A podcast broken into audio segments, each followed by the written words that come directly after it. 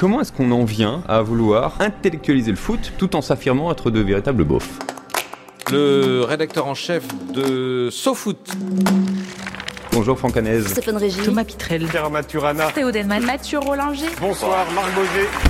SoFoot, SoFoot, SoFoot. Ah quel pied oh, J'ai fait SoFoot du mois de mars, n'hésitez pas à l'acheter. Hein. Tellement pied. Le podcast qui raconte 20 ans de SoFoot. Si quelqu'un a une idée de plan B, euh, on prend plan B. Hein. Ça va être chiant. Hein. Tellement pied, huitième épisode, bonjour, bienvenue dans le podcast qui vous ouvre les portes de 20 ans et plus des meilleurs articles du magazine SoFoot en compagnie de leurs autrices et leurs auteurs. On ne change pas une équipe qui ne perd pas. À mes côtés, elle vient du seul département français avec un nom de cours d'eau qui n'y coule pas. Noémie Penassino from Le Var, bonjour. Bonjour, non. Alors pour la première fois dans Tellement Pied, nous accueillons une journaliste. Peux-tu, Noémie, nous en dire un peu plus sur elle, s'il te plaît? Effectivement, depuis le tout premier teaser de ce podcast, on vous parle des auteurs que l'on reçoit, sous-entendu que ces auteurs peuvent être des auteurs avec un E à la fin. Il n'y en a pas beaucoup des femmes dans l'histoire de Sopress, mais Anna Caro a son nom dans cette courte liste. En vrai, elle s'appelle Annelise Caro, mais elle préfère, je crois, qu'on l'appelle Anna. C'est en tout cas comme ça qu'elle signe, que ce soit une série d'articles sur la révolution des joueuses espagnoles face à leurs sélectionneurs, l'interview du gardien du Shakhtar Dmitro Riznik qui a perdu son frère à la guerre, ou le portrait de la Colombienne Linda Caicedo, une des meilleures joueuses actuelles. Anna, elle est aussi capitaine de son équipe de SoFoot League, la Fantasy League de SoFoot. Elle parle couramment espagnol depuis qu'elle est allée étudier à Madrid et elle s'est prise de passion pour le football croate. Mais surtout, c'est quelqu'un de très engagé. Elle est végétarienne et une personne de cette rédaction m'a dit cette phrase Anna, elle te tacle des deux pieds si tu prends l'avion pour aller à Marseille. D'ailleurs, quand elle va voir un match à Varsovie, elle y va en train. Bonjour Anna. Bonjour. Il paraît que tes parents ont aussi deux poules qui s'appellent Karim et Benzema. C'est vrai? Alors, c'était vrai, euh, parce que Benzema est morte, donc il n'y reste plus que Karim. Mais on en a trois nouvelles euh, qui s'appellent Randall, Colo et Moigny. Voilà. J'adore. Super info. Euh, Anna, quand, comment et pourquoi t'es arrivée à SoFoot? Je suis arrivée de la façon la plus classique, je pense, de la rédac. J'étais en stage, tout simplement, début de l'année 2021. Et bah, après mon stage, je suis restée en tant que pigiste parce que j'avais plutôt bien bossé, je pense, pendant mon stage. Depuis, euh, je, je, traîne à SoFoot en tant que pigiste. Je suis toujours euh, une des seules filles de la rédac, donc euh, voilà. T'es pigiste aussi pour d'autres médias? Ouais, je pige pas mal à RMC Sport, par exemple, Eurosport, France Info, la chaîne Équipe, voilà. Faut bien manger à la fin du mois. Tellement pied Le podcast qui raconte 20 ans de SoFoot. Alors Anna Caro, tu es avec nous car tu as coécrit avec Baptiste Breno l'article titré Baby Boom, paru dans le SoFoot 205 et publié en septembre 2023, c'était pas longtemps.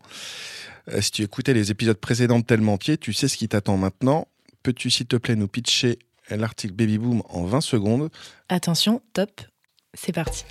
C'est une enquête sur euh, la maternité dans le football féminin euh, qui s'est d'abord axée sur la législation, qu'est-ce qui protège les joueuses, et qui s'est ensuite euh, déroulée sur plutôt les témoignages des joueuses, comment elles le vivent au quotidien, que ce soit la grossesse, pendant l'accouchement et surtout la reprise après qui est particulièrement compliquée. Et l'idée c'est de voir comment on évolue aussi en France sur ce sujet. Combien? 20. 20 08. 20 08. Mission accomplie. La Corinne a des yeux, mais quoi qu'on en dise, elle a aussi un petit cœur qui bat sous son costume de sélectionneuse. Avant de se faire lâcher par la FFF et des joueuses fatiguées de ses méthodes en décalage avec les exigences du très haut niveau, Dixit la capitaine Wendy Renard, Diacre a tout de même eu le temps de briser l'un des derniers tabous du football féminin tricolore, la maternité. C'était le 11 février dernier, en marge d'un match des Bleus contre le Danemark. Inhabituellement détendu, L'entraîneur nordiste déclare ce jour-là que la maman sera désormais autorisée à emmener son enfant si elle le souhaite. C'est peut-être un détail pour vous, mais pour Manon Heil, ça veut dire beaucoup. Et pour cause, la gardienne du FC Fleury est récemment devenue la toute première mère de famille sélectionnée en équipe de France.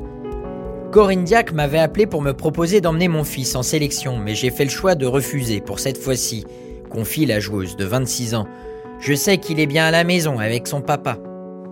Le moins que l'on puisse dire, c'est que son choix de devenir mère en plein milieu de carrière, et alors qu'elle venait de s'imposer comme numéro 1 dans son club, a surpris toute la D1 Arkema.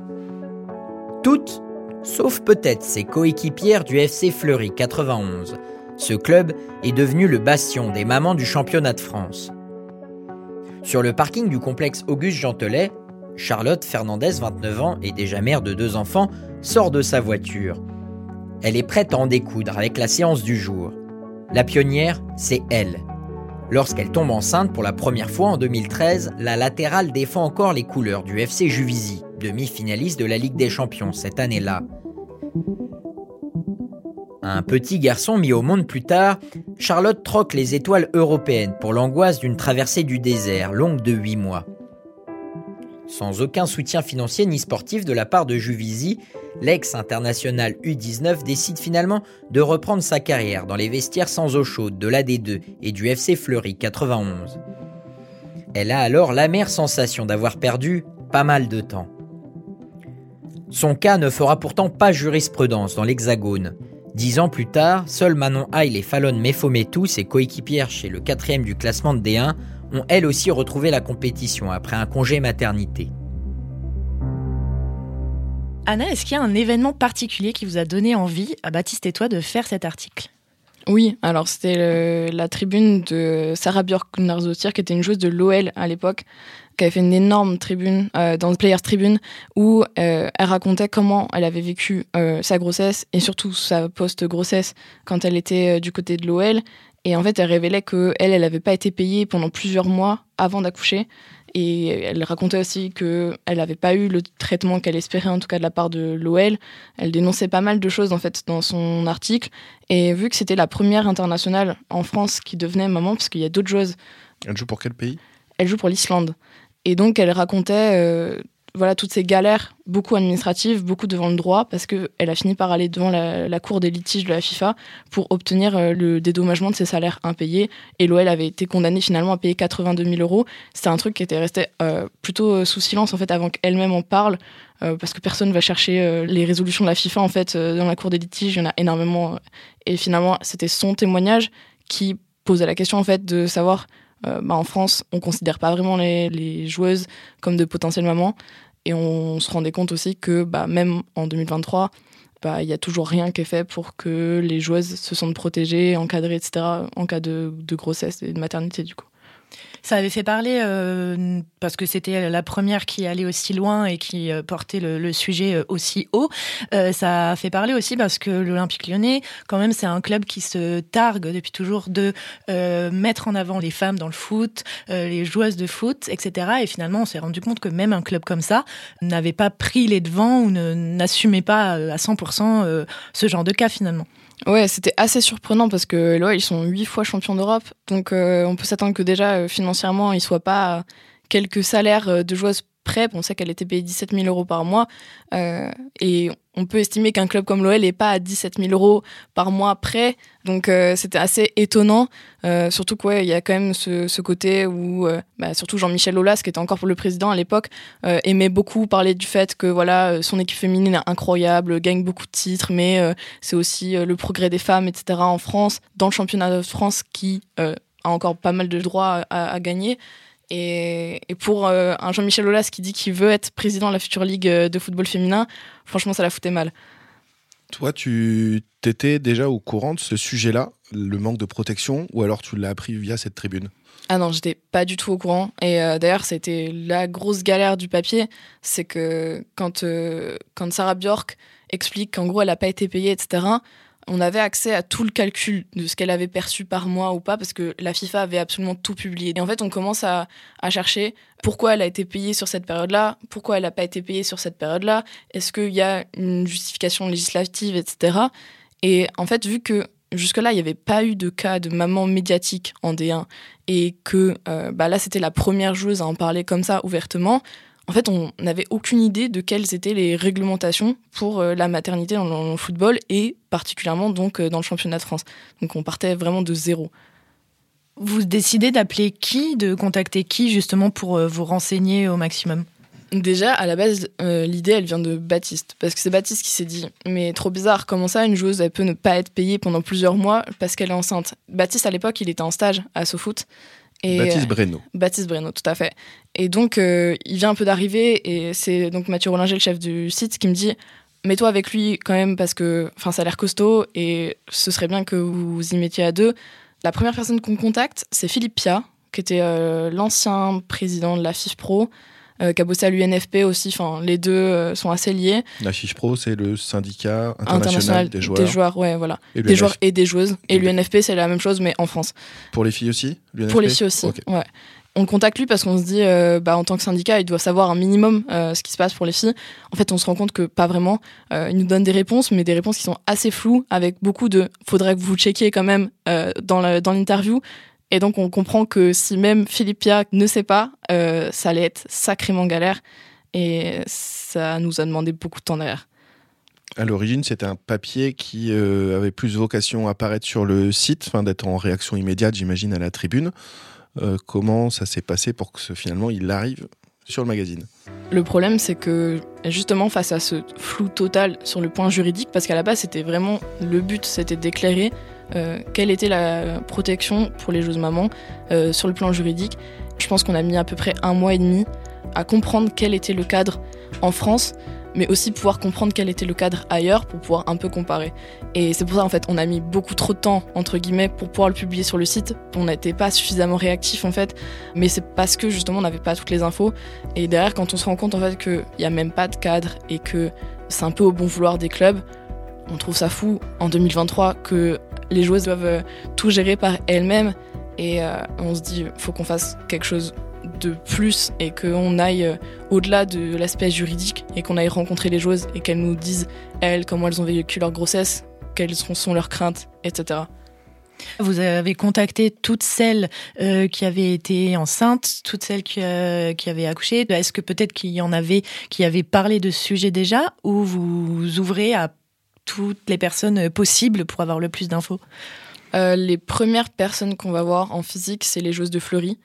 Euh, parce qu'à Fleury, il y a trois joueuses qui sont mamans et dont une euh, qui a été maman euh, il y a longtemps, quoi, en 2013, 2015. Donc elle, elle a connu les vraies galères parce qu'à l'époque, le football féminin n'était pas professionnel. Il est toujours pas officiellement aujourd'hui en France, mais il y a dix ans, c'était encore pire. On va voir ces joueuses-là et on leur pose en fait à peu près toutes les questions que nous, on se pose nous-mêmes en fait, à savoir quel est le cadre, comment vous avez été payé, comment vous avez été suivi. Elles-mêmes nous disent aussi que elles se sont posées les mêmes questions en fait et qu'elles n'ont pas plus d'éclairage que nous et que euh, même sur le côté euh, comment elles ont été payées, bah, elles avaient aucune garantie avant de tomber enceinte et elles en avaient aucune idée en fait. Comment vous êtes séparés les, interviews? Qui va faire quoi? Parce que là, vous êtes deux avec des expériences différentes. Alors on l'a fait de façon très basique euh, en fonction du planning de chacun. Et c'est donc c'est Baptiste qui est allé sur place là-bas à Fleury pour rencontrer les joueuses. Et moi, j'ai fait d'autres interviews euh, en fonction de mon planning. On a énormément de témoignages pour le papier, justement parce qu'on partait de zéro et qu'on avait besoin de comprendre pas mal de choses.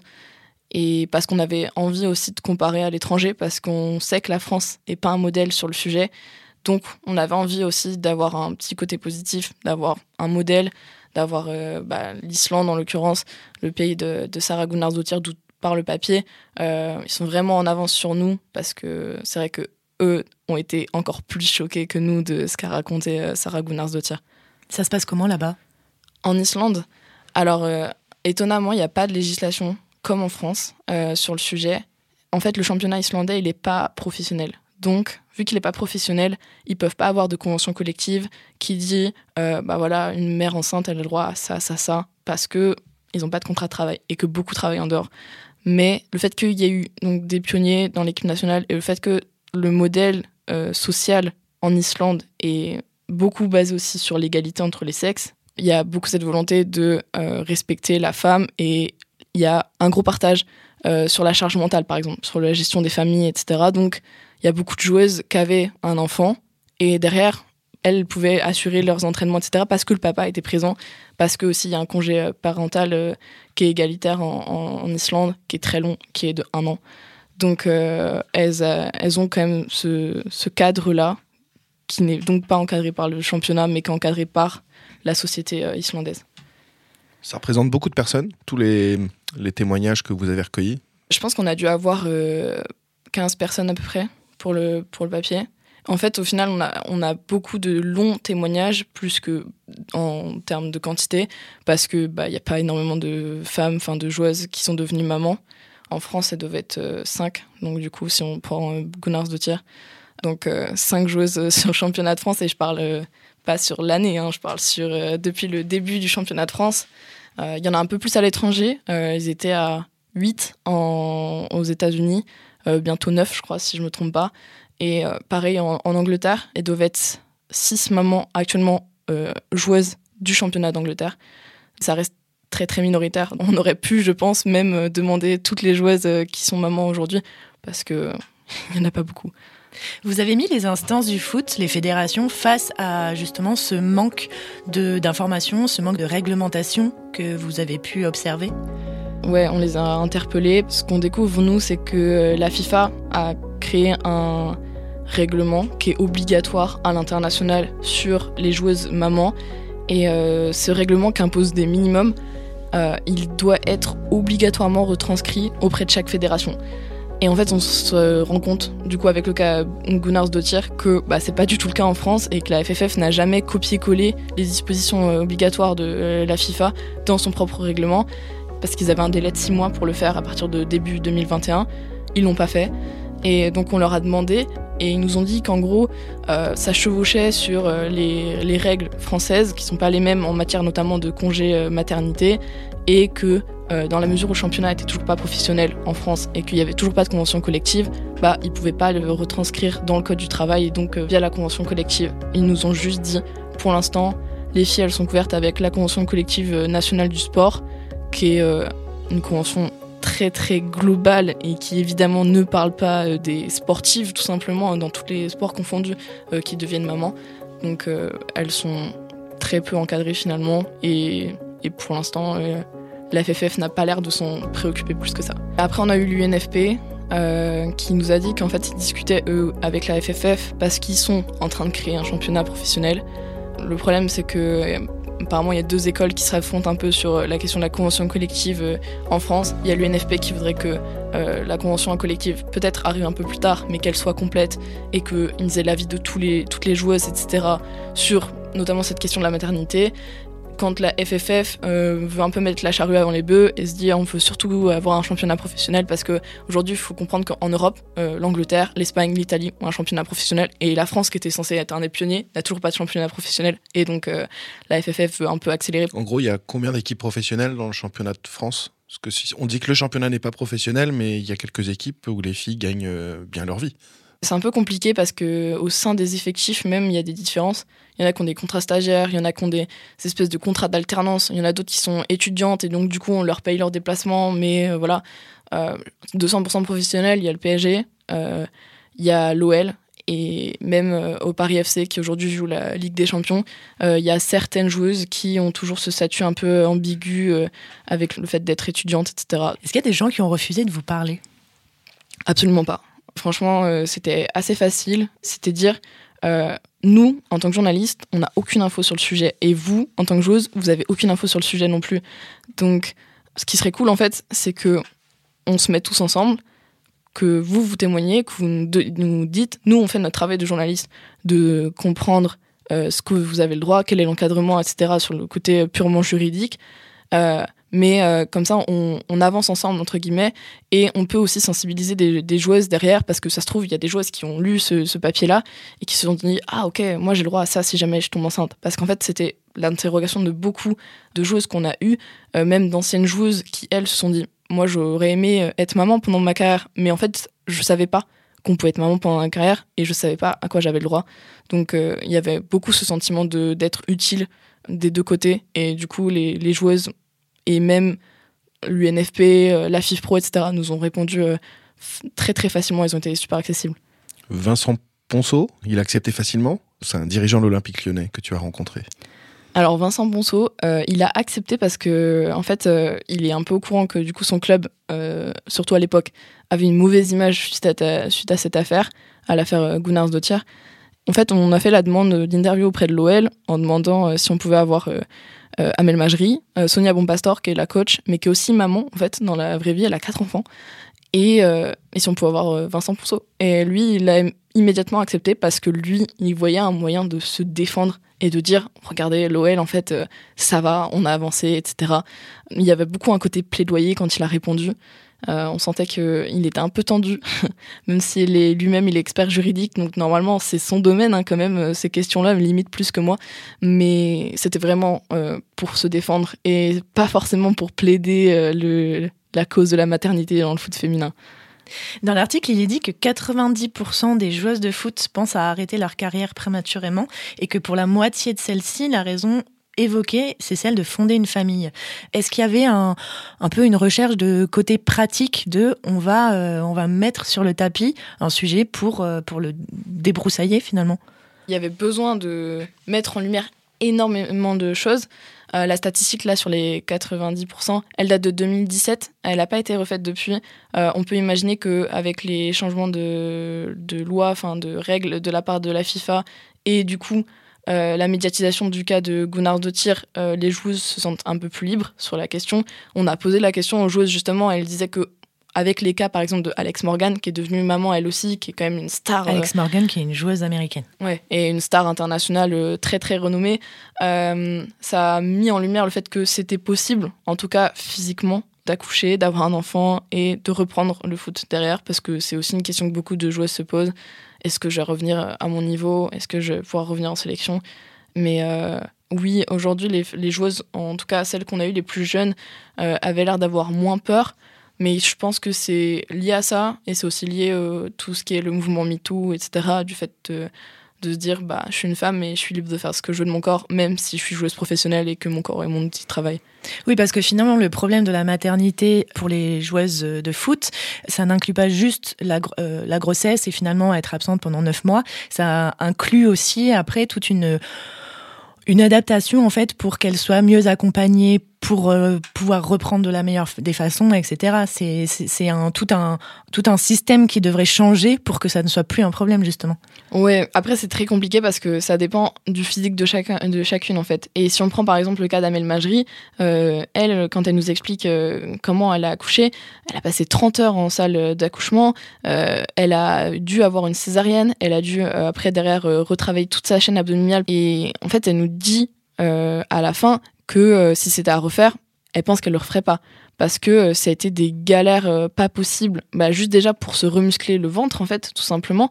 Le côté de reprise est toujours très, très, très compliqué.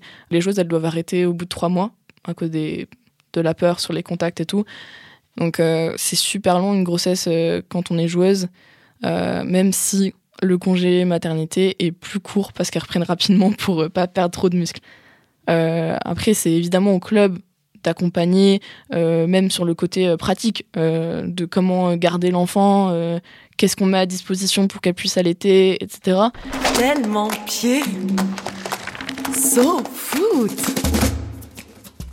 Le 3 octobre 2021, j'ai eu la naissance de, de ma première fille, Ava que j'ai malheureusement pas pu assister parce que j'étais en, en, déplacement à, Lorient. Euh, donc ça a été déjà un traumatisme pour madame que je sois pas présente avec elle pour l'accouchement et, et pour moi ça a été ça a été très dur aussi parce que parce que c'est quelque chose qu'on attendait depuis euh, un certain temps et euh, c'était mon gros regret. Mon père, pour l'anecdote, avait pas assisté aux accouchements de, de ma sœur et euh, moi, il a dû partir directement après euh, en stage. Je crois que c'était à la Réunion, quelque chose comme ça. Donc, euh, je me suis toujours dit que en, en que moi, je ferais pas comme lui. Sauf qu'au bout du compte, bah, j'ai fait exactement comme lui. Quand on était à la maison et qu'elle était toute seule avec la petite, bah, moi, j'étais à l'entraînement et c'est vrai que bah, c'est jamais simple pour, pour, elle. Ou alors même en déplacement, bah, j'ai pas pu être là. Donc, moi, j'aimerais que ça se passe différemment et qu'on ait le droit des, des congés pattes comme euh, comme tout le monde. Je vois pas pourquoi nous on serait différents des autres, mais je sais aussi qu'on fait un métier qui est extrêmement concurrentiel et que malheureusement si euh, on n'est pas présent et qu'on nous offre des congés pattes, ben à tout moment on, aussi, on peut aussi perdre perdre notre place. C'est aussi un risque euh, apprendre en quelque sorte. C'est la chance que j'ai de, de, faire ce métier, mais, mais je sais que c'est un métier compliqué pour, pour diverses raisons et ça en l'occurrence c'est ça l'est. Pour, et pour la petite anecdote encore, pour euh, ma deuxième fille qui est née le 27 décembre de j'ai pu assister à l'accouchement, donc ça c'était une bonne, une très bonne nouvelle. C'est pour ça aussi que j'ai pas pu faire certains déplacements. Je me suis mis d'accord avec le club comme quoi je ne voulais pas revivre deux fois la même euh, chose. Et je remercie euh, le président et, et, les gens du club qui ont, ont eu euh, l'amabilité de, de comprendre ça. Les congés pattes, je pense que ça sera un éternel débat s'il y en a eu un jour dans, dans le football. euh, masculin en tout cas. Euh, mais mais j'en suis pas sûr parce que parce que le- les gens se battent pas trop pour ça. On vient d'entendre euh, Johan Gastien, qui est un joueur de Clermont et qui est le seul joueur, il me semble, à avoir exprimé plusieurs fois et publiquement son regret de ne pas avoir pu prendre de congé paternité, de ne pas avoir pu être présent euh, pour ses filles. Euh, et c'est une question qui est jamais abordée par les instances dirigeantes dans le cas des joueurs masculins.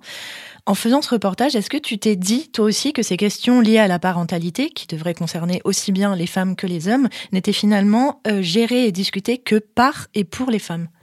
Plutôt pour les femmes. Euh, ce que beaucoup de joueuses nous disaient, c'est que, par exemple, c'était Neymar qui devait tomber enceinte. Elles étaient convaincues qu'il aurait, il aurait accès à beaucoup plus de choses et qu'il n'aurait pas à se battre pour, euh, euh, ne serait-ce qu'avoir un préparateur physique, par exemple, pour le suivre pendant sa grossesse.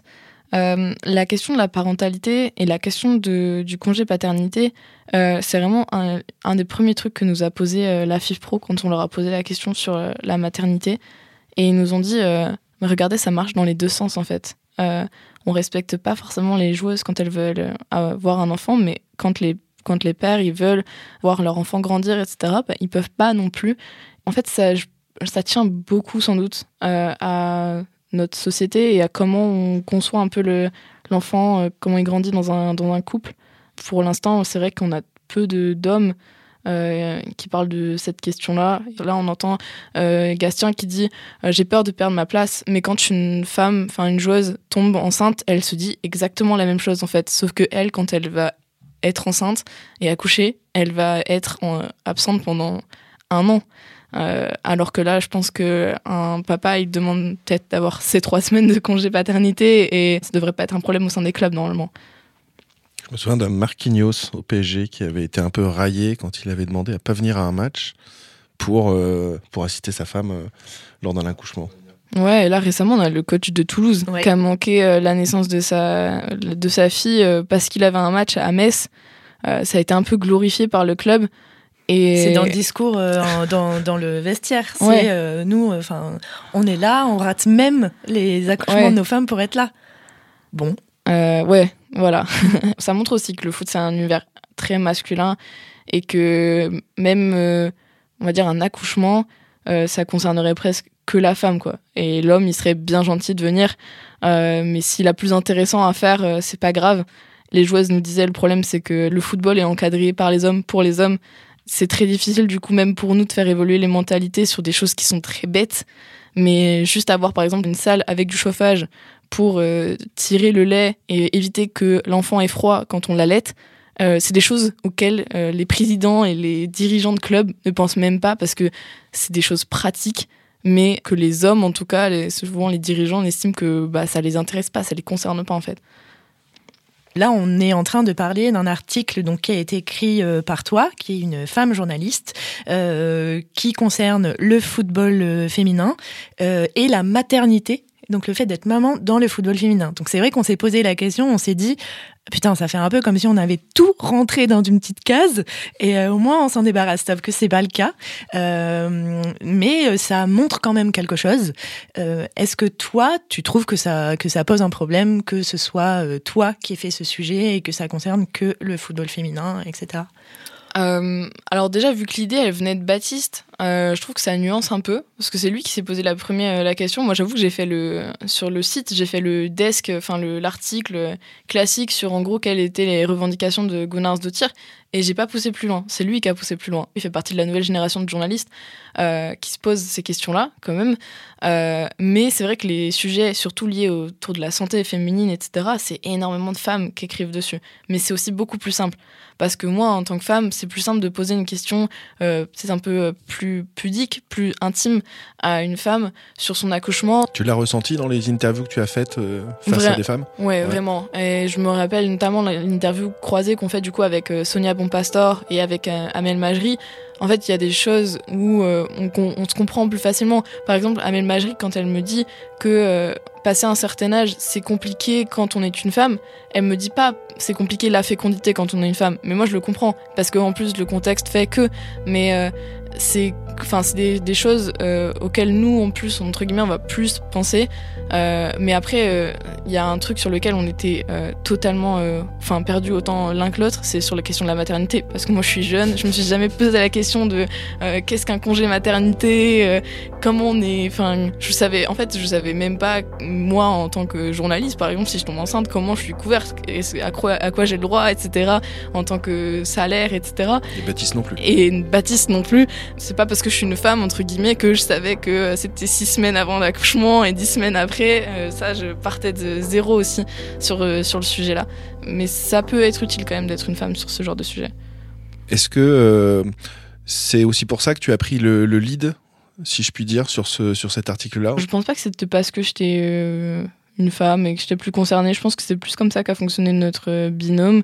Et même sur bah, ces questions de reprise et enfin, quand on parle de euh, chaîne abdominale, etc., moi je suis perdue, mais je suis beaucoup plus concernée par, euh, par ces problématiques-là, parce que euh, ça, ouais, voilà, ça, ça peut m'arriver, mais aussi parce que je, travaille pas mal sur le foot féminin, je côtoie pas mal de joueuses, et je me dis aussi que ça se trouve, il y a des joueuses un jour qui me poseront ces questions-là, qui me diront, bah tiens, toi qui as écrit un article dessus, qu'est-ce qu'on peut faire? Et, et c'est une problématique qui nous touche beaucoup plus. Enfin, je pense que Baptiste, il y a peu de chances qu'une joueuse vienne le voir en privé et lui demande. tu ne sais pas. Euh, non, c'est vrai que c'est plus simple quand même euh, quand on est une femme. C'était aussi une façon de mettre en lumière le fait qu'on considère peu le foot féminin, on considère peu les actrices. Et je pense que là-dessus, en tant que femme, vu que c'est quelque chose qu'on peut ressentir dans d'autres milieux que quand on est joueuse, on le retranscrit plus facilement aussi. Combien de temps vous avez eu pour l'écrire et est-ce que ça a été euh, compliqué? Elle sourit. Ça a été très très long. Il y a une des stagiaires qui était là, qui, travaille toujours un peu à SoFoot, qui s'appelle Léna, euh, qui me fait toujours la blague de quand elle est arrivée en stage début janvier, donc 2023, euh, on commençait l'article et elle a eu le temps de finir son stage. on le venait à peine de le rendre. Donc voilà, ça a duré trois mois. Euh, déjà beaucoup à cause de, ce, de, cette question juridique qui était très très longue, mais aussi parce que du coup il a fallu qu'on rencontre les joueuses. On avait du mal en fait à avoir accès à elles, euh, non pas parce qu'elles ne voulaient pas, mais parce que euh, les clubs, les fédérations, etc. mettaient des, un peu des bâtons dans les roues. On voulait faire un truc vraiment carré parce qu'il y avait eu aucun papier sur le sujet qui a été publié en France. C'est pour ça aussi que le papier il est assez long, mais qu'il est assez général entre guillemets. Enfin, je pense que j'aurais pu écrire peut-être un bouquin entier en fait sur ce sujet tellement on avait de choses différentes à raconter, de témoignages différents. Mais euh, c'était important de, déblayer le sujet. Euh, et peut-être qu'un jour on en parlera plus en profondeur. Qu'est-ce que tu penses de la maquette? Sur les illustrations? Ouais, sur la maquette en général. Euh, ben, on sait la réflexion qu'il y avait du rose, donc c'est un peu genré. mais moi j'étais super surprise par les illustrations qui sont vraiment cool. Euh, c'était fait par une femme, donc euh, je sais pas si c'est un hasard que ce soit elle qui fasse les. Alexandra Espagna. Que ce soit elle qui fasse euh, un sujet féminin, mais c'était cool parce que du coup, elle était assez à l'écoute. plusieurs fois, elle a demandé des précisions sur certains, certaines choses, même si illustrer la maternité dans le foot féminin, c'est super compliqué. surtout que, bah, en fait, en France, on a peu de modèles. Celles qui sont mamans dans le championnat de France ne montrent pas à leur enfant. Par exemple, je sais qu'en Australie, euh, il y a une joueuse euh, internationale qui est devenue maman et qui poste énormément de photos de sa petite qui s'appelle Harper. Là, quand elle a signé à West Ham, il y a eu plein de photos partout de sa petite. Et en France, on n'a pas du tout ça, parce qu'Amel Majré cache son enfant. Euh, les autres, comme Manon de Fleury, qui, a été, qui a été aussi en équipe de France, c'est pareil. Manon ouais, c'est ça. Elle emmène pas son enfant à, à, Clairefontaine. Donc en fait, c'est super difficile de mettre un visage, de d'identifier. On parle beaucoup dans ce podcast de ce que c'est SoFoot et de ce que ça représente pour les journalistes et pour ceux qui le font. Pour toi, c'est quoi euh, pour moi, c'était un magazine avant tout. Euh, moi, avant de rentrer en tant que stagiaire, je lisais beaucoup le magazine. Et c'était euh, vraiment une façon de voir le foot autrement et justement de pouvoir faire ce genre de papier où on parle de foot, mais on parle aussi d'une question qui est plus sociétale, de comment on perçoit la maternité, comment on avance, etc. Le foot, c'est un peu un moyen pour parler d'autres sujets, parler d'histoires un peu originales. Et puis, pour les pur euh, amateur de sport, je trouve qu'il y a aussi euh, le, le, côté très expert un peu sur, le, sur la tactique, etc. SoFoot n'avait jamais vraiment traité les compétitions féminines. Il a commencé à le faire en 2019 avec la Coupe du Monde. Est-ce que c'est ça qui t'a donné envie de venir, malgré la critique qui a été faite justement à SoFoot de ne pas avoir beaucoup de femmes dans ses rédactions? Quand j'arrive à SoFoot, euh, je suis le foot féminin, mais plutôt, plutôt espagnol du coup et pas spécialement en France. Et en fait, c'est en commençant vraiment à travailler donc sur certains sujets euh, de foot féminin pour SoFoot que euh, je me rends compte de toutes les galères des joueuses. Et là, ça concerne la maternité, mais il y en a énormément d'autres en fait. Et c'est comme ça après que moi, derrière, j'ai davantage envie de faire du foot féminin. Et c'est vrai qu'avant d'aller à SoFoot, j'avais fait quelques articles, mais euh, pas énormément. Donc, il y a quand même un point positif de SoFoot a été euh, accueillant avec mes premiers papiers euh, foot féminin et ça m'a permis d'en faire d'autres derrière. Et même si, bon, bah, faut toujours se battre souvent pour les, pour les faire passer, euh, on arrive à les passer quand même. maintenant, même à SoFoot, on fait des brefs sur les matchs de foot féminin, donc ça va. Mais c'est sûr que quand moi, je suis arrivée à la rédac, je m'attendais vraiment à ce qu'il y ait au moins une autre fille dans la rédac. Et j'étais toute seule. Et j'étais pas choquée, mais vraiment surprise parce que c'était pas vraiment l'image que je me faisais de SoFoot vu que justement il y a ce côté énormément euh, sur la société, sur euh, souvent sur des idées euh, de, progrès global. Donc quand je suis arrivée stagiaire en tant que femme, j'avais une petite appréhension quand même. T'as pas eu envie de faire demi-tour hmm, pas envie de faire demi-tour parce que si, on, si je fonctionne comme ça, je pense que je mets le pied dans aucun, aucune rédac. parce que là, du coup, au foot, on est toujours très peu de femmes, et... mais c'est le cas partout, malheureusement. Donc, il euh, n'y a qu'une rédac où je travaille où il y a plus de femmes que d'hommes. En tout cas, les rédactions sportives, les femmes représentent 13%. Ouais, et ça me paraît presque beaucoup par rapport à des rédacs où je travaille où on est vraiment 5 pour, euh, je sais pas, 50. C'est quelle rédaction où tu as trouvé qu'elle était plus féminisée que d'autres? Euh, Moi, c'est France Info. parce que quand je suis arrivée pour mon premier jour, il y avait 5 femmes et 3 hommes. Et c'était un peu étonnant. Conférence de rédaction euh, à être plus de femmes que d'hommes.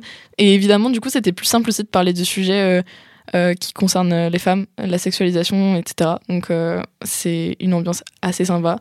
Ce serait bien que ce soit le cas partout. Alors, est-ce que justement, quand il y a plus de femmes, ça donne aussi plus envie de parler d'autres choses que de sujets féminins, en tout cas estampillés féminins? Parce qu'on se dit, bon, bah, on n'a pas besoin de le faire. C'est vrai qu'il y a beaucoup cette question de besoin de le faire. Parce que moi, je me dis souvent, les papiers foot féminin, si c'est pas moi qui les fais, est-ce que quelqu'un, est-ce que un mec de la rédac va prendre ce sujet et va en faire quelque chose? Faut que ce soit fait en fait. Parce que si on parle pas de foot féminin les gens vont pas s'habituer à parler de foot féminin et derrière on n'aura pas d'autres papiers foot féminin donc euh, c'est vrai que c'est dommage. Moi j'aimerais bien faire des fois d'autres sujets. Et, et c'est vrai que quand il y a un papier foot féminin à faire dans le mag par exemple à SoFoot on me le refile facilement à moi d'un côté, c'est bien parce que vu que j'ai un certain domaine d'expertise dedans, euh, je vais le traiter déjà avec plus de facilité. Et, et parce que je sens aussi que moi-même, euh, ça va m'investir en tant que femme et je vais vouloir m'investir à fond parce que je sais qu'il y aura des retombées derrière pour les joueuses. Euh, en, en, foot masculin, on n'est plus à ce stade-là. Les joueurs, ils sont pros, ils ont souvent énormément d'argent, ils ont beaucoup moins de galères que les joueuses. Euh, donc euh, rarement un mec se dit tiens, je parler de ce sujet-là, euh, ça peut aider. là, par exemple, chez les garçons, on parle souvent de la question de santé mentale et tout. c'est un peu un des derniers angles morts qu'il y a dans le, dans le foot masculin. alors qu'on n'en parle même pas chez les filles, parce que elles, elles n'arrivent même pas à payer leur loyer en fin de mois en fait. Donc c'est pas du tout les mêmes problématiques. Mais c'est vrai que pour moi, il y a un côté, j'aime bien en fait être utile aussi. Quand je fais du journalisme, j'aime bien avoir enfin pas juste la sensation à la fin de me dire ah ça va j'ai bien écrit mon article il est bien fait. Euh, et sur le côté euh, foot féminin il y a beaucoup ce sentiment d'être utile vu qu'il y a énormément de choses à creuser énormément de choses à mettre en lumière. Est-ce que tu as eu des retours après cet article justement qui t'ont donné l'impression d'avoir été utile?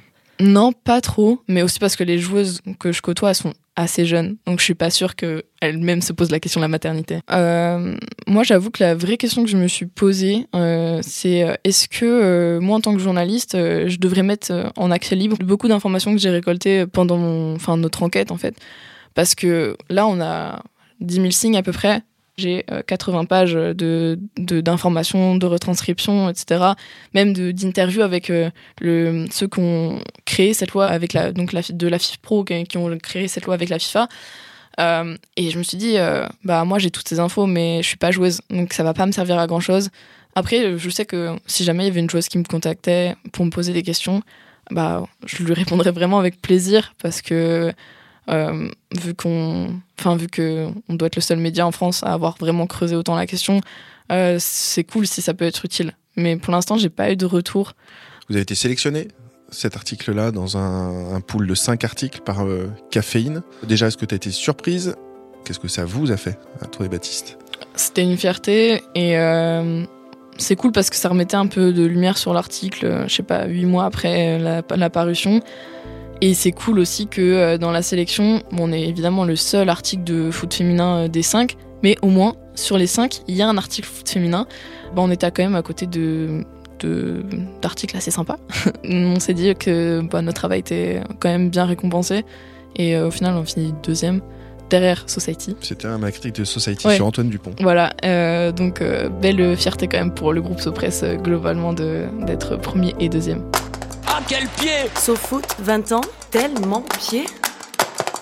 plus le médecin qui m'a suivi pendant ma grossesse, euh, il m'a dit un truc qui m'a qui m'est resté en tête et je me suis accroché à ça parce que j'avais 28 ans. Il m'a dit une femme atteint sa maturité musculaire vers la trentaine. Je me suis dit bah, c'est royal. Et oui, Royal, conclusion royale de cet épisode avec, vous venez de l'entendre, Christine Aron, qui nous rappelle que la maternité ne concerne pas que les footballeuses dans le sport de haut niveau. Merci à elle, on la salue, et on salue aussi notre invité du jour. Merci Anna, Caro, d'être venue à notre micro, d'être venue nous raconter les coulisses de cet article Baby Boom, coécrit avec Baptiste Breno, qu'on salue, et c'est un article publié dans le SoFoot 205. Merci Noémie Pénassino. Merci Ronan. Évidemment, à jeudi prochain pour un nouvel épisode de Tellement Pied. Salut